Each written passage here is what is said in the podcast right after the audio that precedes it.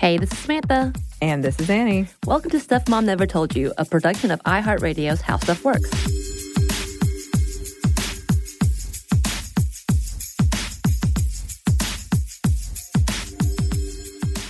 And today we've got an amazing episode. I'm so excited. Just a bit of a trigger warning, not really big detail, but we do talk about the Me Too movement, specifically talking about comedians in the Me Too time frame, Harvey Weinstein. So just to throw that out there, again, we don't get into anything deep, but we just still like to give you a warning. Mm-hmm. And today we had the most amazing Chanel Ali come in and speak with us about comedy, women in comedy, black women in comedy, and fighting against injustice with humor. Yes, and she was an absolute delight. I'm really bummed that I missed the show that you went Yes, to, Samantha. If you want to talk about that for a minute. Yeah, so she was a part of the Feminist Buzzkills of Comedy, which used to be Lady Parts Justice and is now called Abortion Access Front. And they tour around the country working with different abortion clinics throughout the country, getting their name out, talk about fundraising, talk about reproductive justice. And it's beautiful and hilarious. This is the second one that I've attended. The first one was at a different location. Caroline of Unladylike is the one that invited me, and I love them so much. They are so hilarious. Liz Winstead, who is an icon in herself, she was a co creator of The Daily Show. She's the one that began this organization and makes sure to go around and brings into conversation these big issues. And I, I love it. And I met Chanel at the show from this weekend. I guess that probably was a couple of weeks ago when we aired this Right. actual episode. It was the night of the Oscars. Yes, yes. And I was, I kind of was like, hey, can we be friends? And it works. What? Look at that, Samantha. Making But friends. I, I make friends, but she had an amazing show. She had an amazing set. So if you are around anywhere, because she tours a lot, Mm-hmm. essentially. Uh, I know she is based out of New York, but if you get a chance, go check her site out, Chanel Ali, and we'll give you some more information. And check out her touring because she does some amazing things. She absolutely does. I'm so bummed I missed the show. Samantha has two excellent shirts she got from it. I do. But I'm very glad that she came to the studio, that you succeeded in getting her to come in because she was a delight. She is. And so we're going to go ahead and start with the interview. So today we are meeting with someone who I may have stealthily, I'm going to say it stealthily, but it really wasn't, hunted Stealthily. down during an Abortion Access Front comedy event. Probably frightened her quite a bit. uh, true. Chanel Ali. Hi, thank you guys so much for having me. Thanks for coming on. I did. So I was telling Annie, I'm like, I'm pretty sure she thinks I'm Yeah, I'm And not gonna. okay. I'm not gonna say it now. I was like, it's okay. Because I was like, hey, can we be friends? And her situation was like, I'm trying to watch and support my people. Give me But that minute." happens at comedy shows a lot of times. Like I'll get off stage and someone's very excited to talk to me, and I'm excited too. But also, like sometimes the show's still happening. Yeah. So I'll be like, yeah, yeah, yeah. Let's, uh, yeah, yeah. Let's. Shh. Let's put a pin in this. And we're gonna And we'll see how excited we are tomorrow. I may have had an adult beverage Yeah. or two. And I'm Oh, like, no. We were on the same level of a few drinks in. I could tell. So she's here. Thank you. we did it. Yes, we did it. And yes, you were a part of the Atlanta set for Feminist Buzzkill of Comedy. Yeah. Right? Which was created by Abortion Access Front, which was used to be Lady Part Justice. Mm-hmm. They used to be called Lady Parts Justice, and then they decided that they wanted to like really be straightforward Right. about what their goals are and who they are. So they were like, "We are the Abortion Access Front, and we're here to help women, and we're going to fight the fight." I love it. And luckily, the you know the founder is uh, Liz Winstead, who I'm sure you're very familiar with. She also was the co-creator of the Daily Show. Also, is just like a very woke ass, like adorable lady. I just like her bun makes me happy when I see it. It makes me happy. So she reached out to me um, a few months ago and said that they were looking to take on a comedy writer. And I came on I work for them part time in New York, a few days a week. And then they said, We're going on tour. You want to come on tour? You can tell jokes and then, you know, help us during the day. And I was like, Of course, you know. So here we are. This, I think this is the last stop on the tour. Is it the last stop? Yeah. Oh man. I was like, uh, but this is the second show I've been to because I can't. I went to the show with Joelle and Helen Hong, and I'm like, I, want to be all of y'all's friends. Where are you? Yeah, they do a Um, good job of making sure that the comedians they pick can like handle the spotlight of the social issue, Yes. but also can be like super insightful and funny and personal. And it's so funny and it's so fantastic. And again, yes, this is the second time I've been, but I did want you to talk a little more, and you have. Can you introduce yourself for our Oh, yes. listeners? Hi, guys. I'm Chanel Ali. I'm a stand up comedian and a writer. I live in New York City. I'm originally from Philadelphia. Shout out to anybody that went to Temple University and is still trying to pay it off. um, I've been doing comedy for about seven years. You might know me from MTV's Girl Code. I was in the last season of that show, which was also the last season of that show. um, I have a Comedy Central set coming out in a few weeks, and that will be my debut on Comedy Central, and an album will be out in May. Ooh, what is the title of the Comedy Central special? I don't know if they've titled it yet, but it's a partnership with Refinery 29. Okay. So they just highlighted female comedians. I love it. And they let us do kind of shorter sets, like 10, 12 minutes. But it was great. Really great production. We shot some incredible stuff backstage, like lady comics just talking to each other about like what type of weed we smoke and stuff like like really hard hitting journalism. And um, it's going to be a dope series. I love it. And then you said you have an album coming out. Yes, I have an album coming out. I think it's going to be called Chanel Number One. Ooh, You like I that? like that. You like I, that? I like it. You like it? I You're claiming it. I like you it. You feel it, right? I do. I was like do. 50 50 for a while, and then I was like, I think that's it, though. I think that is think good. it is. You know? I, I like it. yeah, maybe I'll just be like naked on a perfume bottle. Like, I don't know. We're going to plan it out. Oh, I, I have an envision of like a giant perfume bottle that you Huge. wrap yourself around somehow. yeah. Yes. I mean, the the ad parodies you could do. So many. There's so many. I really hope that later on in my career, I, I do like get some type of sponsorship from Chanel. And then I'll Yes. just be in a Chanel ad, and it'll be like, Chanel for Chanel. because, duh. and that's what I want for my future. I, I want to be in advertising like that. As far as goals go, that is a solid one. Yeah. It makes perfect sense. Yeah. It's in sync. Why Chanel, wouldn't it be? if you're listening, get, Get on over it. here. Hello. You guys got a lot of stuff you need to cover up. You need to get me on the front lines out here to help you, and we'll fix it. Yes. Yeah, Let her help you, You know? Yeah. please. I love the perfume. this is the ad Yeah. the world needs right yeah, now. yeah. Yeah. So you did uh, just talk about MTV Girl Code. Can you kind of tell us what that is and Oh, yeah. what that encompasses and how did you get involved? Oh man, so that used to be this show that was on MTV, and it was like sometimes guys, but mostly uh, lady comics, straight to camera, like in front of a green screen, just giving really practical advice. Like if you have a friend of me and you're still friends with them on Instagram, like you don't want to like every picture, but if they they post something like, "Oh, I'm having a really hard day," then you want to like it because you want to let them know like your life is in shambles, and I want to be truthful in my social interactions. You know, so it was just a, a really dope series where comedians were just being really honest and straightforward and giving advice that we wish we would have had ourselves when we were younger. And when I first started comedy, and even prior to comedy, I used to love this show. Like, I used to watch it, and I would walk up to the TV and get really close to it, and I would say, I gotta get on the show. Like, I don't know how people get in here. what is the email? You know, like, how do you do it? Yes. And so I started comedy in Philly and I did comedy there for like two and a half years, started to make some money and get booked. And I was like, all right, I'm gonna go to New York and really try this because I don't wanna be like 60 years old trying to be a comedian. So let's do it now. And so then I went to New York and I really like made an impact on the scene, just hit every single club, every single show, every single open mic till everyone in the town was saying, Have you seen Chanel Ali? Have you seen Chanel Ali? And then one day I did a stupid show at a Brooklyn coffee shop, like a smoky coffee shop. And this guy was in the back reading a newspaper who just so happened to be a producer for Girl Code. Okay. And the next day, after I performed and I killed it, the next day he uh, DM'd me on Instagram and he was like, "Hey, I know this is random, but I produce for Girl Code. I think you'd be so good on this show. I can't get you an audition because we already cast it, but if you go home and do a self tape." Maybe I can show it to the director and we'll do maybe you know he was like I don't know. Let's see what happens. So I like went home I did my makeup set up lighting put some TLC music in the background took it to the 90s I was like let's go let's go let's go. And uh, I got on that show. That is amazing. I remember the day they sent me the email like "Welcome to the cast of Girl Code." I was on the train and I had like six dollars to my name, just so poor, so poor. And I got the email and I just like burst into tears, like uncontrollable, for like ten stops on this train. And everybody in New York is like half looking at me like, "Is this happy tears or like what is?" We don't even know because people cry on the train all the time, you know. Yeah. But it felt good to be like crying on the train for a good reason, you know. I was like, mm-hmm. "Wow, this is a great day." that is awesome. yeah, so that was like my first big thing. I felt like, Yeah. and since then I've done a ton of things. But yeah, that that really helped me establish a lot of my fan base. It got me verified on Snapchat. I have so many followers on Snapchat. I don't know if they're real people, but they watch my stuff. So Hey. yeah, it was a great it was a great experience all around. It really taught me a lot about you know, communicating with women and being really vulnerable Yes. and how there's great comedy in that. There's Right. such great comedy in being able to pull from our really personal experiences and say, "Hey girl, I wish somebody would have told me this."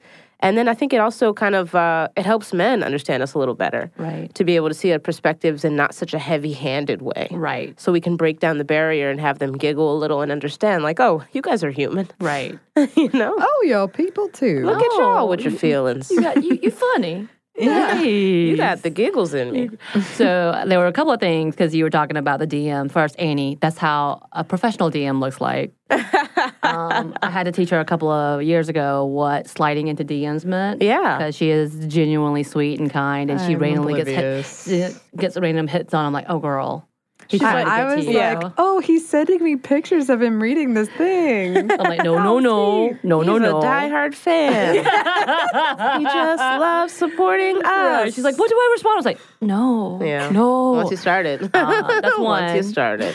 but that uh, you did bring to the point about how putting humor to heavy-handed things and and again i met you through such an amazing organization abortion access front and how big of an issue it is today and and annie and i have talked a lot since i've been on because of the political climate Of course. we'll of leave course. it as that. Um, and why it is so important when we talk about reproductive justice and what it is what we're talking about about female autonomy and having rights for women and Right. what that actually looks like as opposed to this morality Yeah. idea. But why do you think it is so important that we combat injustice like this with humor? You know, I think when I think back about like the journey that I've had and and finding my voice and really standing up for specifically reproductive rights, I think all the time about when I was naive. And I was for I would say uh, most of my life. I didn't understand. Obviously, we've been hearing forever that women get paid less, but I didn't understand, the full scope of that until I really started to get a real job and like climbed that ladder and watched male counterparts climb the ladder with me and got to recognize the difference. Like, oh, your title's different than mine. Why are you getting paid more than me? Like, what's happening here? We're doing the exact same. I sit next to you. We're doing the exact same job, you know? And so I think that there's this, I, I don't want to keep referring to trying to make men see us as humans, but I do think that sometimes when you dumb it down to that, you have to recognize that that is an issue. Right. And especially with legislators, you know, we have these men in suits sitting in positions of lots of power. And it's like they're playing Legos. To them, it's a game. Mm-hmm. And the reality is that they're orchestrating what humans can do, Right. what rights we have, what freedoms we have. So I think in humor, especially if you talk about like the transition of not knowing and knowing, when you can guide someone through that with some humor, you can help them not be so heavy handed about whether or not they understand. Because it's fine for a person to sit across from me and say, I don't agree with you about this. But it's better if they can say, I understand your perspective versus I don't agree or I do agree. But if I can get you to understand my perspective, especially through humor, I can get you to kind of take down your stance of judgment and we can really talk about being human Right. and what it feels like to not be able to take care of yourself you know so um, that that's it's something that's really beautiful and i watch it at comedy shows all the time when we talk when i talk about something very heavy handed and i can feel the energy shift. I can feel crowds tighten up. Mm-hmm. Like oh she's she's talking about gay people now. Oh, okay now she's oh she said something that she didn't say trump but we know she's referencing him. You can feel that energy shift when people are like we're scared about what you're going to do. And when you release that tension and you take it to a silly place you allow them to also relax about it and recognize that we should be able to talk about it and it doesn't have to be so heavy-handed one or the other so comedy is just such a useful tool to getting people to see a perspective and recognize other people in a way. And just when you're sitting in a crowd full of people that don't look like you and you share a common laugh and you look over at a stranger and kind of glance like, haha, that's funny, you connect. You connect on a level that is very deep, you know? And you carry it with you for a while. So I think comedy is just so powerful. Can you teach me to be funny like that instead of just being heavy-handed? I can, but it's, I charge a lot per hour. Good for you. to be fair, I probably can't afford it. You'd be surprised how many uh, businesswomen in New York City are like, I'll pay you. I'll pay you if you teach me some funny things. Is that a, a thing that could be an industry? You know, I really recently started doing it, and I I'm about to I'm about to expand oh,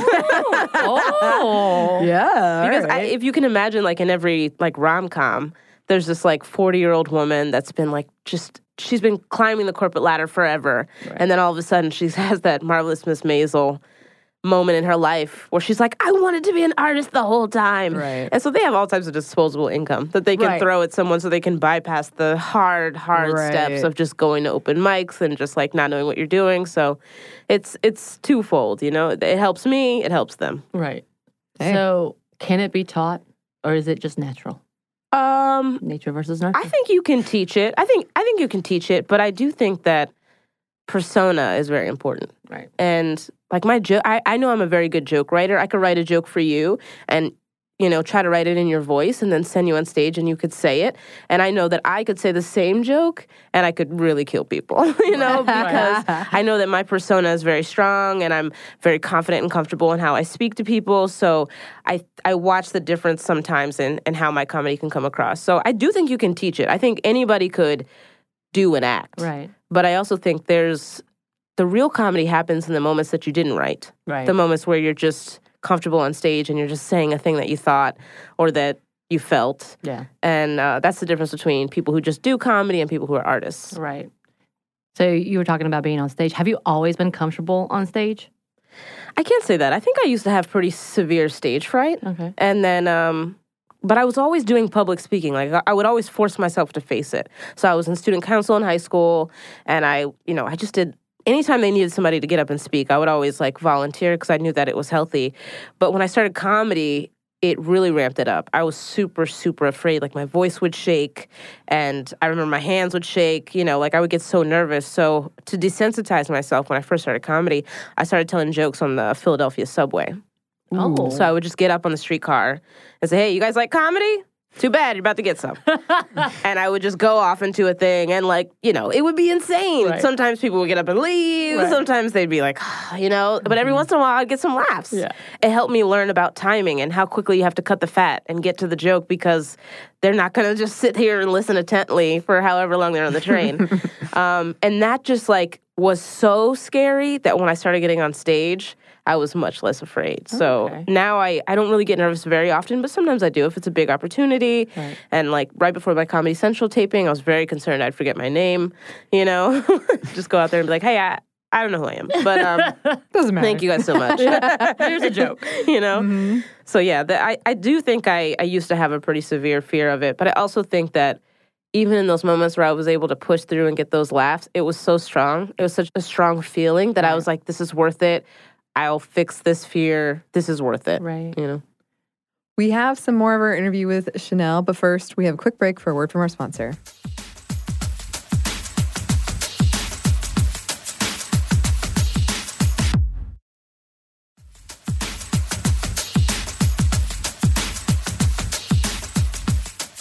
And we're back. Thank you, sponsor. Let's get back into the interview. So, with all of that, because I, I think uh, uh, you and I talked a little bit about what I want to focus on, and, and just in general, when it comes to a being a woman who talks about abortion and talks about reproductive justice, and then being a woman Yeah. on the comedy stage, which is already usually a strike. Yeah. And then being a woman of color, a black woman, So many on levels. stage. What? How do you combat all of those social? I guess what is it? Pressures, All those social issues. pressures, Yeah. issues, Yeah. injustices, racism, all of that. How do you deal with that in today, especially when, even though it's not accepted, it kind of is, Mm. and it seems to be back and forth. Yeah. I mean, there's a lot of levels to that, but I think just being a, a woman in comedy, I had to learn that um, I had to find peace with people not always agreeing with me. Mm-hmm. And I think that can be hard when you're speaking into a microphone because you want them to just nod and say, mm-hmm. Yep, you're right, girl. We're here with you. And so I had to learn peace with that. And that really came from educating male comedians in like personal spaces. Mm-hmm. Like I remember when Bill Cosby went on trial, a lot of male comedians that I love and respect were just not in the right mindset, in my opinion. Right. And they were very steeped in their beliefs and weren't going to be moved. But then they got to hear a perspective from someone like me that they know and they love and they trust and they know has been doing comedy forever and has been even in rooms with people like Bill Cosby. Mm-hmm. And so I could speak from an experience that they had never had firsthand knowledge of. And so I was able to convince them through my experiences and also referencing things that they had seen among their their their counterparts about the reality, you know, like you have been on tour with a famous comedian Right. and he grew up in an era where things couldn't get recorded on your cell phone. You did you see firsthand that he was inappropriate? Did you see firsthand that he seemed power crazy and not really aware of how he's affecting other people? And a lot of times they couldn't deny that. Right. And so I was able to kind of bridge that gap between them not feeling so indignant as the, as we often do, Right. but at least feeling sympathetic and recognizing the reality of the climate of what fame and money can do Yeah. and the types of power dynamics that exist in entertainment because a lot of our meetings are in hotel rooms and they are they're at bars and we have been drinking and you have to go or the opportunity isn't there. Mm-hmm. And if I was a young woman years ago and Bill Cosby had invited me to a thing, I would have went. Mm-hmm. I would have absolutely went. And I would have trusted that anything he wanted me to do was was within the scope of what's appropriate, Right. you know. So I think by really just kind of breaking down those barriers of communication and taking out the anger because it's so easy to like scream at a man. Right. You're stupid, you're not listening, you don't trust women, uh, blah blah blah blah blah, but you know, you can't just scream feminism at men. And I think I, I have learned that from firsthand just watching people try. Right, right. Getting on stage and being like, so I'm a feminist. And the whole crowd is like, great. this is going to be light. I'm sure, you're not going to have any heavy opinions that make me feel bad about what I'm doing every day with my life. so I, I watched a lot of mistakes and I was able to kind of learn like, okay, so you can't, you can't really break down a barrier that way. So um, I think just like really being confident and, and taking out the anger or as much as I can has helped me convert a lot of men into at least thinking for themselves. Right. and women have been calling out a lot of the inequalities in comedy. Like a comedy show flyer will come out and it'll be eight white guys in the same flannel. Two to three of them have beards and glasses and that's fine. But the perspectives that they're going to bring are going to be very similar. Right. and then the comedy becomes this one industry where you only give an opportunity to somebody that makes you feel comfortable. And you always give an opportunity to someone that's like you. I feel the same way. When I go on the road and I pick someone to open for me, I more often am going to give it to a black woman than anyone else mm-hmm. because I want her to succeed and I feel like I'm giving back to my community. So I feel like other people do that, but they don't recognize that they do it. They don't recognize that comedy is run by white men Right. and they own most of the clubs. And so when they consistently make that decision, it does become a system. And so when you can break it down into terms like that and, and really talk about the human qualities, um, it helps you really just get over the barrier of I'm not just spouting because I'm a black woman and I'm angry, because even though I am, I'm really trying to educate you and enlighten you so you can see that this is a world that I exist in and you exist in differently. Right. You know? So, because one of the things that we've been talking about a lot in the last year is about anger and how it can be used to fight. Because a lot of times we know that anger is a sign that something is wrong. And so there needs to be, whether you take action or you just sit and stew in it. Um, and we've been talking about what does that look like when we actually take action. So, as you're talking about in this industry, which has been exposed somewhat, but mm. obviously kind of fallen back as we look at the Louis C.K. thing, Right. and he's fairly forgiven and now Yeah. kind of still dictates what it is to have stand up and being paid to do comedy, as well as dictating, oh, you can't have your phone in here because I want to say the inappropriate things that's going to get me in trouble. Yeah, I don't want to read an article about it. So Right, Right. right, and all of these things. When we have that, and then just even the Harvey Weinstein when he came to the uh, club with all the young actresses, and the comedian came out and called him out. Yeah, that- everybody was pissed. I'd like to shout them out. That was Kelly Bachman and Amber Rollo. Amber Rollo and I have a podcast together. okay. Oh, awesome. Um, uh, she's dope. They're they're both really dope, and they were so courageous in that moment. But yeah, that's really so empowering to watch women Right. stand up for our spaces, and that's something about like the spaces thing that I I sometimes feel like I have to always bridge the gap with men and explain. And I'm like, if we have evidence that a person is inappropriate in a certain space. Every woman in that space is now uncomfortable. So when Louis C.K. walks into a comedy club and they throw him on a lineup, if a woman is on that lineup and she's uncomfortable in that space, now she has to leave Right. because the club is not going to say, "Oh, okay, Sorry. Right. So so now his his privilege is that he continues to dictate what a space is and what he can do in it. Right. And women just have to deal, especially comedians. Right. And when we work in an industry that is is literal minutes, somebody gives me a mic for 10 minutes Right. and you can work on your craft and then you have to go home. You Right. can't come back and it'll give you more minutes. You have to go home and wait for another day. It, it, it sets women back Right. in a huge way. I always compare comedy to basketball. And that if someone was like, I want to be LeBron tomorrow, they'd have to practice every single day as much as they could. But if they're only going to give you a basketball for 10 minutes, Right. it's going to take you a lot longer. Right. And men get the basketball a lot. So they get yeah. that basketball so much. Exactly. And that's the question is how do you take that anger or take that understanding that you have just been denied? Yeah. I mean, I, I don't know if I handle it the same way as everyone else, but I always try to really look at the pros and the cons and try to decide what I want to be a part of, what I want to put my name on. Right. And I always think about the younger me. Right. And if she were to watch a comedy show and see a display that's not very favoring of women, and then watch me also in the lineup not address it, what what type of implications would I push out on her? Right. I, I would be indirectly teaching her that this is okay and that you should just take it and just smile. Mhm. And I think that's terrible. Right. I, I, I hate that so much. So to me, I, I really try to evaluate projects very thoroughly. I really stand up for myself in corporate rooms mm-hmm. and talk about what I'm not comfortable with. I even remember one time I auditioned for a film and I really wanted to be in it, but there was a line in the character they wanted me to play where I basically had to say like, "Who would want to be black?" because it's terrible. So I tried to make it funny. Right. Like, let's make it lighthearted. And the director was like, "No, you're sad and you're mad that you're black." And I was like, I don't think I can do this, you know? Right. And so I had to acknowledge, like, I'm not going to get this part because I, I'm not capable of even saying that sentence and sounding like I'm not forcing it out of my mouth. Right. I'm, I'm not capable of even portraying that sentiment. And if my younger self watched myself say that, it would impact me, Right. you know?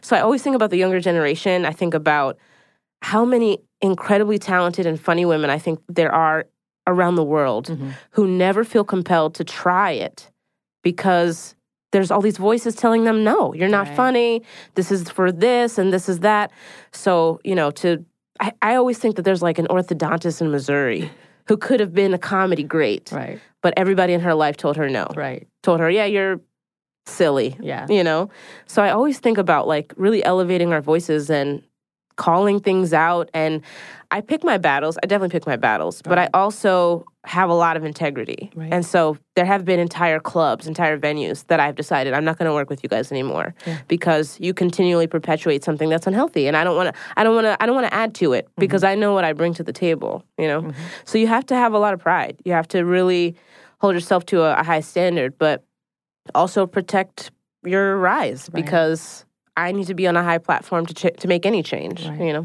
So myself as your new best friend, Yes. as a supporter who is not a comedian, what can I do to help elevate that cause as well? Obviously, I don't have that giant voice. I don't have the comedic timing. it's okay. Um, but I want to support this and I want to make sure that the women and those who identify who they're non-binary who are being silenced because these platforms don't want to be uncomfortable or Yeah. and or don't want to root for the underdogs and essentially yeah. we are underdogs totally. um, what can I do? I mean, I, obviously, I exist in an artist realm, so it really comes down to supporting the artist, and and that can really come down to even just like doing your due diligence and looking up a lineup Mm-hmm. and asking questions. Why is there no woman on this show? You have eight comedians here. You couldn't find one lady, Mm-hmm. Right. You know. Um, also, I think that like we when we think about our favorite television shows a lot of those shows are staffed by rooms of comedians that get together in a room like this and they sit down and they write an episode. So look up your favorite shows. Look up those writers. If they are trans women if they are non-binary follow them on twitter. Follow them on instagram. Support their other projects and recognize the parts that they play. Like some of them will direct an entire episode. You know mindy kaling mm-hmm. started out that way a lot. So that individual support means so much more. I think it also really comes down to like standing firm on things you're not going to support. Like, I'm not going to spend a lot of money on a ticket to see Louis C.K. I'm not going to do it. And you should, if you are really considering that, you should actually put that money elsewhere. Donate it to the amazing organizations that help comedians every day. And there are even a lot of like mentorship programs that help young women find their voice. So it really comes down to deciding what type of artists you want to support mm-hmm. and recognizing that their message requires your help Right. because it's important. Right. We have a little bit more for you listeners, but first we have one more quick break for a word from our sponsor.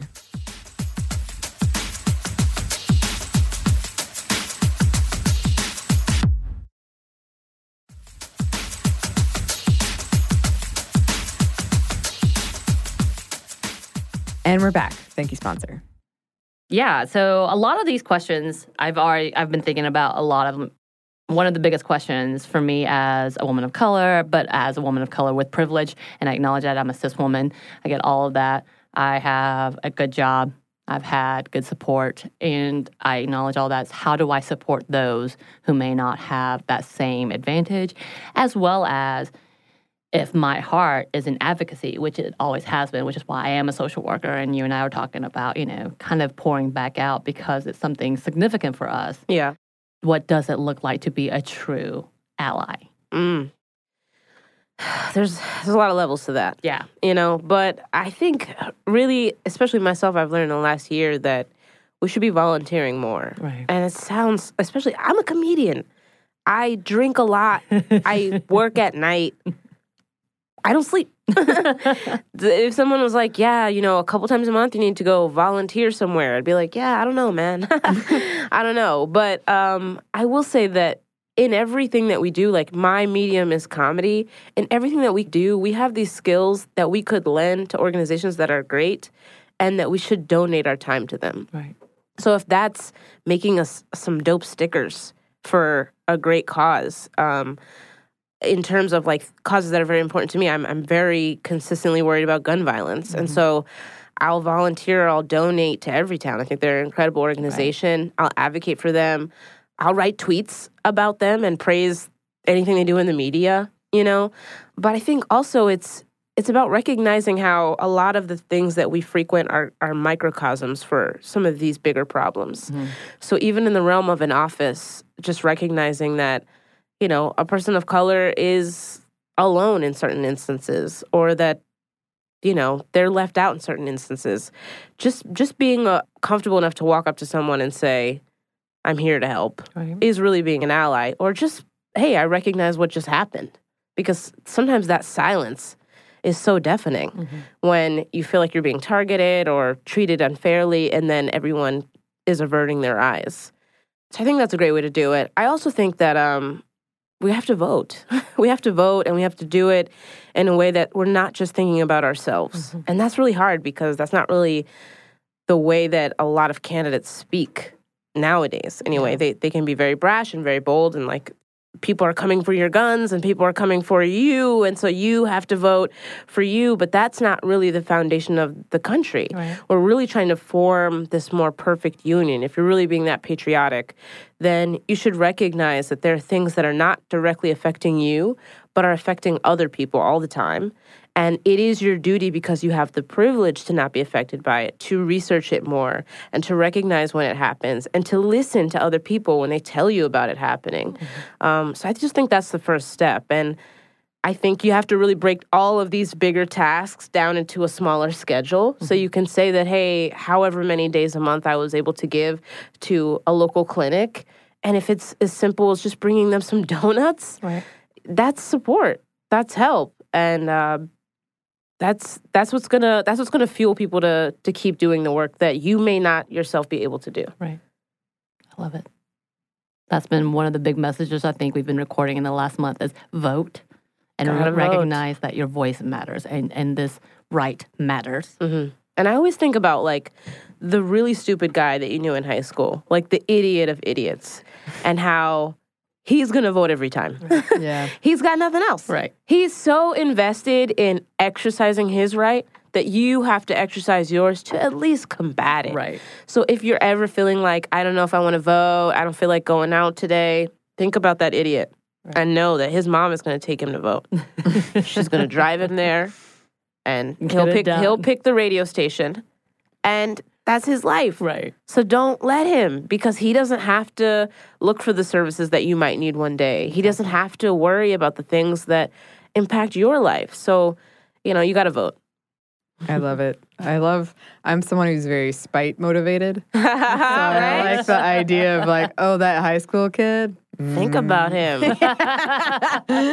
That's why. Yes. As you vote, you're like, mm, Mm, not Yeah, today. Johnny. Yes.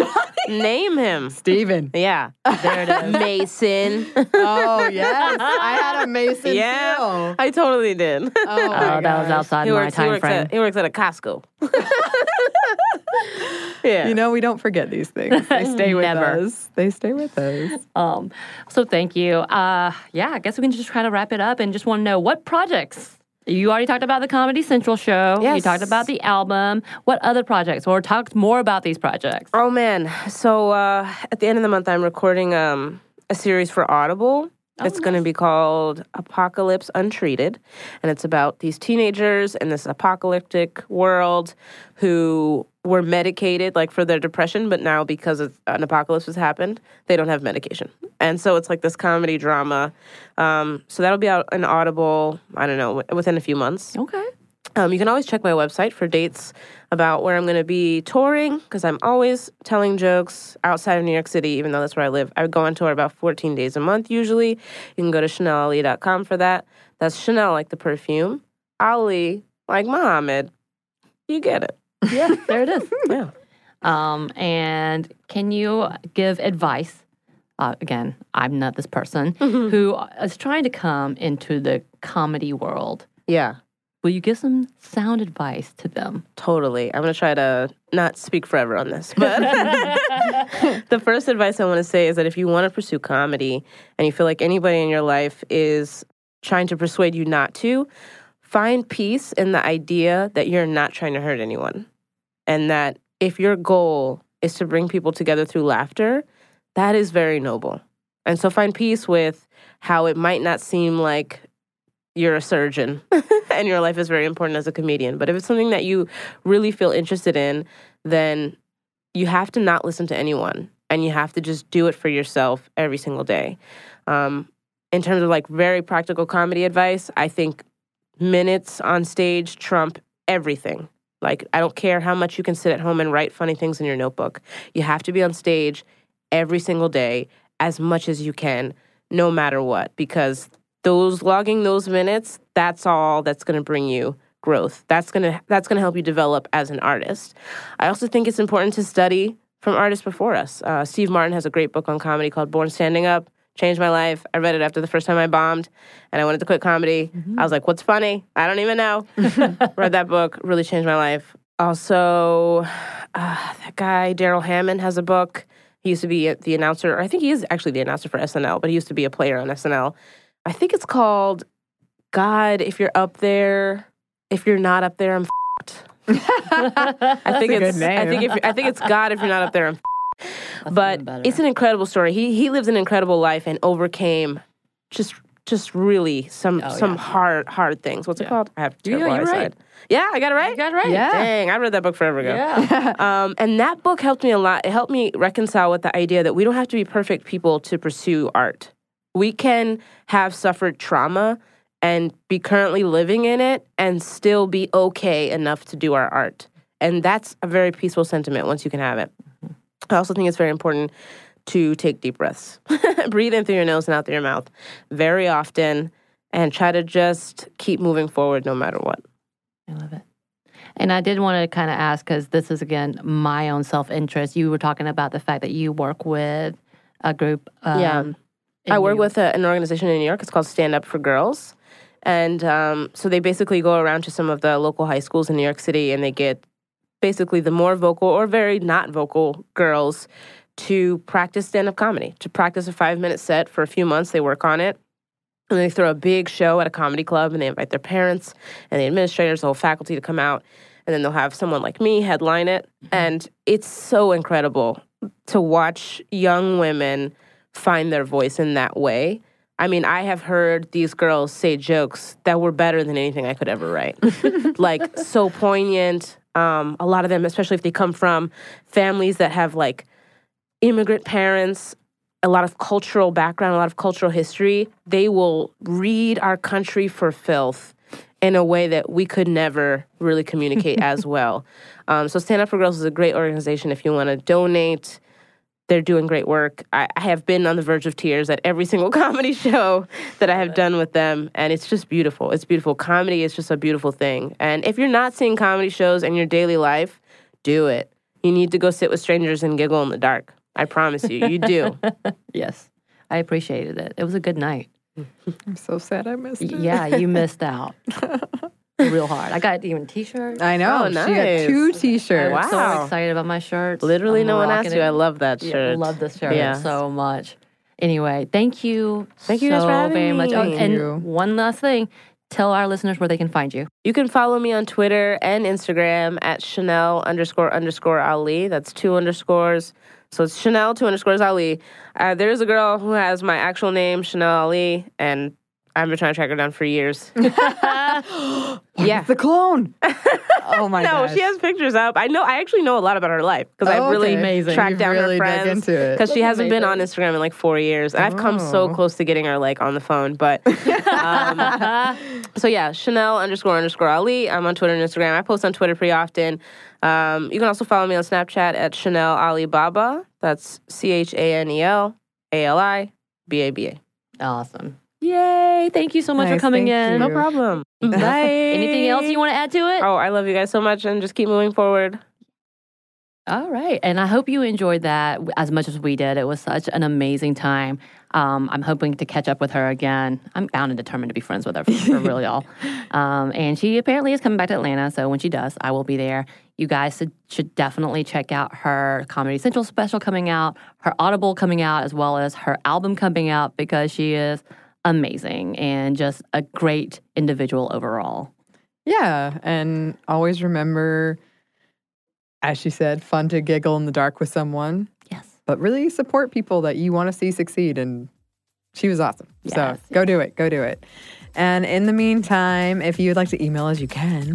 Our email is stuffmediamomstuff at iheartmedia.com. You can also find us on Twitter at momstuffpodcast or on Instagram at stuff mom never told you. Thanks as always to our super producer, Andrew Howard. And thanks to you for listening.